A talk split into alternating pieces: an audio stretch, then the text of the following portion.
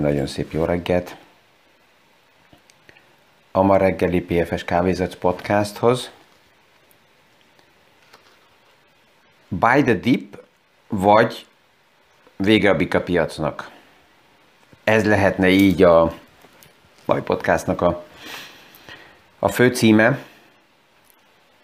Nézzük meg, hogy mit lehet kezdeni az aktuális körülményekkel. Mi is aktuális pénzpiaci témákról, összefüggésekről beszélgetünk. Gazdaságról érthetően János Zsoltal. Üdvözlünk mindenkit a mai PFS Kávézac podcaston. Amikor belemegy a piac, belemegyünk mi, mint befektetők egy olyan időszakba, amit ugye ez az úgynevezett szezonális statisztika inkább macerásnak és problémásnak mutat, akkor mikor megyünk bele, van annyira a magabiztosság a piacnak, hogy ó, hát ez most csak szezonális. Gyengé fázisa lesz a piacnak, ez mivel nagyon sok piac szereplő így ilyen formába háttérbe gondolja is, ezért ha vannak piaci korrekciók, visszaesések, akkor ez el van könyveve, mint szezonális gyengesége a piacnak, ugye szeptember erre általában ö, alkalmas szokott lenni, ha visszamegyünk a statisztikákba, akkor persze, hogy találunk olyan statisztikákat, ami ezt meg is erősíti. Aztán eltelt a szeptember, és a rossz hírek, vagy azok a, a, a híreknek a rosszra interpretációja az megmaradt tovább is erősen, és akkor rájövünk, hogy október is szezonálisan még gyenge. És majd visszamenőleg ez az érdekes, hogy mindig nagyon okosok leszünk. Főleg amikor a piac kezd közeledni azokhoz az úgynevezett alsó határokhoz, egy ilyen emelkedő sávba, akkor, akkor jelenik meg a tapasztaltaknál a bizonytalanság. Azoknál, akik újak a piacba, és még nincs tapasztalatuk, ott általában megjelenik, hogyha ez egyszer-kétszer sikerült, hogy ah, buy the deep, meg lehet venni ezt a piaci gyengeséget, és ah, aki nem nyer, az, aki nem mer, az nem nyer, és ilyen, ilyen szövegek jönnek, majd, majd ugye visszamenőleg nézve lehetne okoskodni, mert azok is, akik azt mondják, hogy hajrá bele, ha igazuk van, azt mondhatják, hogy hát én ezt tudtam, azok, akik azt mondják, hogy hát én szkeptikus vagyok, és hogyha a piac inkább lejön megy, akkor ők is mondhatják, hogy de hát ezt mondtam. Mert mindenkiben szerintem benne van, legalábbis én ezt így látom, persze napi szinten nem csak a hypa optimizmus és nem a hypa pessimizmus, hanem így mind a kettő. A kérdés az, hogy milyen egyensúlyba sikerül ezt tartani. Egy tény, hogyha megnézzük a, a statisztikákat, az elmúlt évtizedeket, akkor a negyedik negyedév az a tőkepiacon a legerősebb. Több mint 77 százalékba a végigvizsgált években a negyedik negyedév volt a legerősebb. Kivéve a rövidebb időben, ha megnézzük, 2000-ben és 2008-ban. 2000-ben ugye a technológiai Luffy pukkadt ki, 2008-ban az ingatlanválság ja, csúcsát értük el, Hogyha ezt a kettőt kivesszük, és a statisztikák ugye azok általában próbálják a legjobb és a legrosszabb éveket kivenni, és ami megmarad, az az átlag. Ha megnézzük a tavalyi évet, akkor 2020-nak is a modele nagyon hasonló ahhoz, amit az idén látunk. 2020-ban is szeptemberben volt egy nagyon erős korrekció, a piacba, azért, hogy majd azután októberbe erősebben visszafusson, majd októberbe, október vége fele, emlékszünk, akkor volt ugye a választás is, hogy jöttek a bizonytalanságok Donald Trump körül is, hogy milyen irányba fog sikerülni a választás, tehát a mélypontokat még egyszer itt a piacok tesztelték. Hogyha ezt így megnézzük, akkor az az érzésem, hogy persze ilyen múlt statisztikáját megnézni, ez tényleg a kávézacból olvasásra hasonlítana, de mégis, amikor a piacban megvannak ezek a fejlődések, akkor fontos, hogy valami legyen, amiben kvázi tudunk kapaszkodni, és össze tudjuk hasonlítani, hogy az aktuális helyzetet ezt egyáltalán hova tegyük, mivel lehet összehasonlítani. Voltak-e már olyan piaci helyzetek, amire, amire tudunk hivatkozni, és próbáljuk a, a pozíciókat megfelelően ugye a portfóliókba összeállítani. 2020-ban az egész évet, ha nézzük, akkor 16%-kal emelkedett egész év alatt a Standard Poor's Index, szeptemberben mínusz 4 százalék volt az eredmény, és az utolsó negyed évben plusz 12. Tehát ezt látjuk, hogyha a múltat megnézzük, hogy általában olyan években, amikor nagyon gyenge volt a szeptember, vagy gyengébb volt a szeptember, akkor azután a negyedik negyed év átlagban plusz 8%-kal emelkedett. Ez főleg november és december, október általában az még szeptemberhez tartozóan egy gyenge hónap szokott lenni.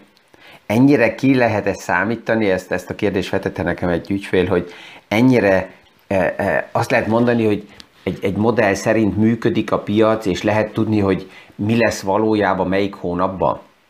Hát persze, hogy százszerzalékban nem, de mivel megvannak a piaci mechanizmusok, és a piacnak a, a logikája, ezért vannak összes, összehasonlítható paraméterek, és főleg a statisztikai rendszerek, vagy az algoritmusok, tehát olyan befektetői rendszerek, ahol nem a, az ember dönt, hanem a robotrendszerek döntenek, ők nagyon erősen a múlt statisztikáit, összehasonlítható piaci helyzeteket figyelnek, és azt szerint döntenek.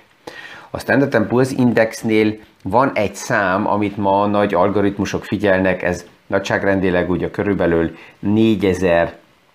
4200 pont, tehát az azt jelenti, hogy a Standard Poor's Index 4200 pont közelébe kerülne, akkor van egy olyan határ, ahol a piac érdemes, vagy kellene forduljon.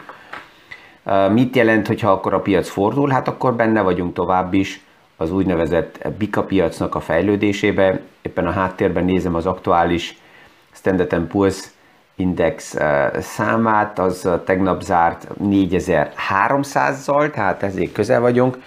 Ha ez alá megy, rövid időre, akkor az még megvan a lehetőség, hogy technikailag újra visszaemelkedik. Ha nem, hát akkor ezt nagyon, nem nagyon szívesen akarjuk kimondani, de akkor technikai oldalról a bika piac szünetel.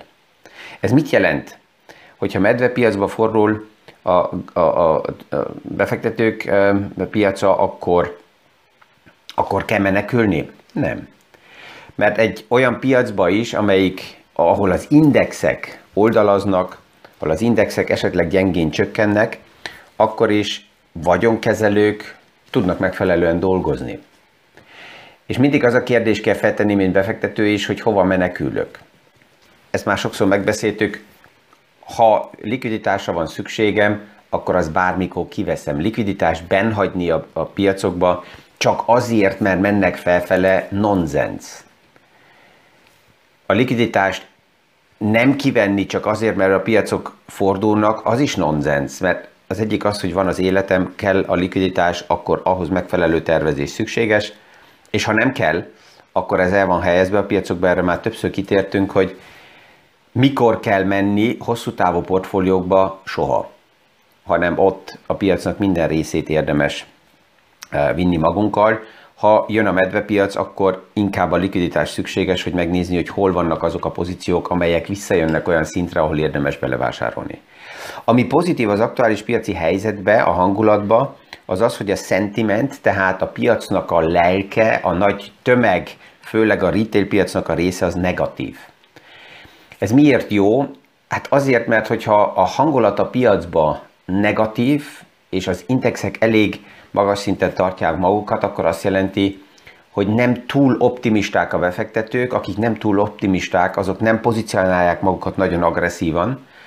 Ezt lehet látni az elmúlt napokban is, hogy a hiterekre finanszírozott befektetéseknek a számai csökkennek vissza, ami azért jó, mert hogyha fordul a piacba a hangulat, és nem szabad elfelejtsük, alapjában a statisztika szerint a legerősebb negyedév előtt állunk, akkor ha nincs a piac investálva, akkor megvan a lehetőség investálni. Ha már minden benne lenne, és már anyós is be van tolva a, a piacokba, akkor nincs, amiből lehessen investálni, ami tudja a piacot tovább felfele uh, taszítani. Ezen a héten is alapjában tovább is persze, hogy az amerikai piac főleg az, amelyik foglalkoztassa a piacot. A múlt héten csütörtökről péntekre megvolt a rövid megegyezés Amerikába, hogy akkor most pont ebbe a vitába, amiben benne van a kongresszus, a költségvetés és az adóság határ vitájába, ott egyelőre eltolták a kritikus határokat október közepére. De ezzel még nem vagyunk a végén. És ha megnézzük, akkor ez persze, hogy lényeges. A múlt héten pénteken um, pont a Trendefen beszélgetésben felmerült az a kérdés, hogy fontos ezt nézni, vagy ez csak egy ilyen globális bohóckodása Amerikának, hogy színészkednek, és uh, nem is annyira releváns, hogy, um, hogy ott mi történik, uh, mert, mert úgyis megegyeznek. Hát persze, hogy elég releváns, mert hogyha megnézzük, az LTCM crash 1987-ben Amerikából indult ki. A technológiai lufi kialakulása és kipukkadása Amerikába történt meg. Az ingatlan piacnak a túlfűtése és abból majd Lehman Brothers utáni um, pénzpiaci válság Amerikából indult ki. Ha globális piacokon bárhol regionális problémák vannak, az mind kvázi megoldható abban az esetben, hogyha uh, az amerikai központi bank ellene megy, de persze, hogy érdemes erre figyelni, um, mert, mert az amerikai dollár még mindig, és a, főleg a dollár kötvények, az alapjai, tehát kvázi ez azt lehet mondani, hogy ez a, ez a, a nulla határ a befektetési piacokba, az amerikai dollár kötvények mindig, még mindig úgy vannak pozícionálva, hogy ez a kockázatmentes befektetés a globális piacokon. És ezért ez a nulla szint, ez, itt, e, ez, hogy földrengésbe kerüljön, az nem annyira jó. A két fogalom, ami itt, itt forog körbe, ezt azért érdemes szétszedni, mert az egyik ugye a költségvetési vita, ami azt jelenti, hogy ezzel inkább a jövő, a jövő kiadásait tudják szabályozni és meghatározni, hogy, hogy milyen investíciók lesznek. Ebbe van benne az infrastruktúra programja ugye Joe Bidennek, ott pillanatnyilag az az érzésem tovább is, hogy a 3,5 billió itt lassan bomladozik szét, és maximum egy 1,5 billióról beszélgetünk. Ma már a demokraták oldaláról is egy páran vannak, akik most odállnak, és azt mondják, hogy oké, okay, mégis akarják támogatni, de a szám alapjában a 3,5 billió az túl nagy. És ugye az egész program az szét van bosztva szét rész, két része. Az egyik része az 1,2 billió, ez a kemény infrastruktúra program. Ez azt jelenti, hogy itt tényleg autópályák, vasút, tehát kemény infrastruktúra felépítéséről van szó, de emellett van egy 3,5 billió dolláros lágy infrastruktúra program, ami szociális támogatás, a képzés, az oktatási rendszerbe menne bele, és ebbe nagyon fékeznek. És a másik pedig van az adóság határ. És az adóság határ azért lényegesebb, hogy ez minden esetre meg is legyen emelve, ez 1939 óta 77-szer meg is lett emelve, és általában mind a két csoport ezzel egyet is értett, mert um, a, a, az adóság határ az azt jelenti, hogy a mostani költségeket ebből lehet finanszírozni. Ez azt jelenti, hogy ez a pénz már el van költve. Ez azt jelenti, hogy ebből vannak a kötvények finanszírozva. Ez azt jelenti, hogy ebből vannak a kötvényekre a kamatok finanszírozva. És, és ezért azért is lényeges, hogy ez meglegyen, mert persze, hogyha ez ebben nem sikerül megegyezni, hogy ezt a határt eltolják felfele, akkor történne az meg, amire nem vele, mer a világ gondolni, hogy a dollár fizetőképlen elé válik. És ezt, ezt nem is akarjuk elképzelni, hogy ez mit, mit, mit történne, mert ugye az azt jelenti, hogy akkor az amerikai, Amerikának a bonitása tovább csökkenne, és világszerte um, a dollár kötvények, még egyszer mondom, nagyon sok pénzügyi terméknek az alapját képezik. Tehát ebből a szempontból érdemes figyelni azt, hogy megegyeznek, és um, minden kompromisszumot, ami ahhoz szükséges, azt, um, azt elfogadnak. A két legnagyobb um, hitelezője Amerikának Kína és Japán. Mind a két gazdaság pillanatnyilag belső gazdasági problémákkal küzd. Japán éppen most egy új támogatási csomaggal szeretne neki indulni az új premierminiszterrel, hogy a gazdaságot támogassa. Itt szüksége arra, hogy esetleg a dollárpozíciók, a dollárkötvények uh, problémára kerüljenek, erre nincsen nekik szükségük. A másik nagyon nagy hitelezője Amerikának Kína. Um, Kínáról már sokat beszéltünk, hogy uh, pillanatnyilag a belső gazdasági problémákkal küzd, és ott főleg az a kérdés, hogy hogy fognak minél gyorsabban energiához kerülni, főleg szénhez kerülni a kínai a, a struktúrák, mert ott az energia a fő probléma pillanatnyilag, ezért nem tudnak megfelelően menni a, a gyárak is. Egy pár gyárat le kellett állítsanak azért, mert egyszerűen nincsen áram. Tehát ezek a fő kérdések, és ebből a szempontból nézve csak remélni lehet, hogy tovább is lesz a, a, a vita, ezt érdemes figyelni, de hogy megegyeznek, mert ez a globális gazdasági rendszerünknek egyszerűen szükséges. A drossz, tehát az aktuális paraméterek abban is segítenek, hogy a Fednek pillanatnyilag már a véleménye, hogy főtétlen nagyon radikálisan kell csökkenteni a likviditást. Ez um, egy kicsit csendesebb kezdett lenni, egy pár Fed igazgató másképp vissza is kellett lépjen. Az elmúlt napokban nyilvánosságra jöttek az információk, hogy insider, tehát benfentes információkkal kereskedtek a tőkepiacon, és ezért akár nagyon fontos igazgatóság tagjai is kellett menjenek. Ezt, ezt soha nem értem ezt a témát, mikor olyan emberek, akik olyan pozíciókban vannak, és megvan az anyagi háttér is, és akkor benfentes információk miatt uh, kezdenek el kereskedni, ami tiszta fölösleges, ez, ez csak megint az ego témája.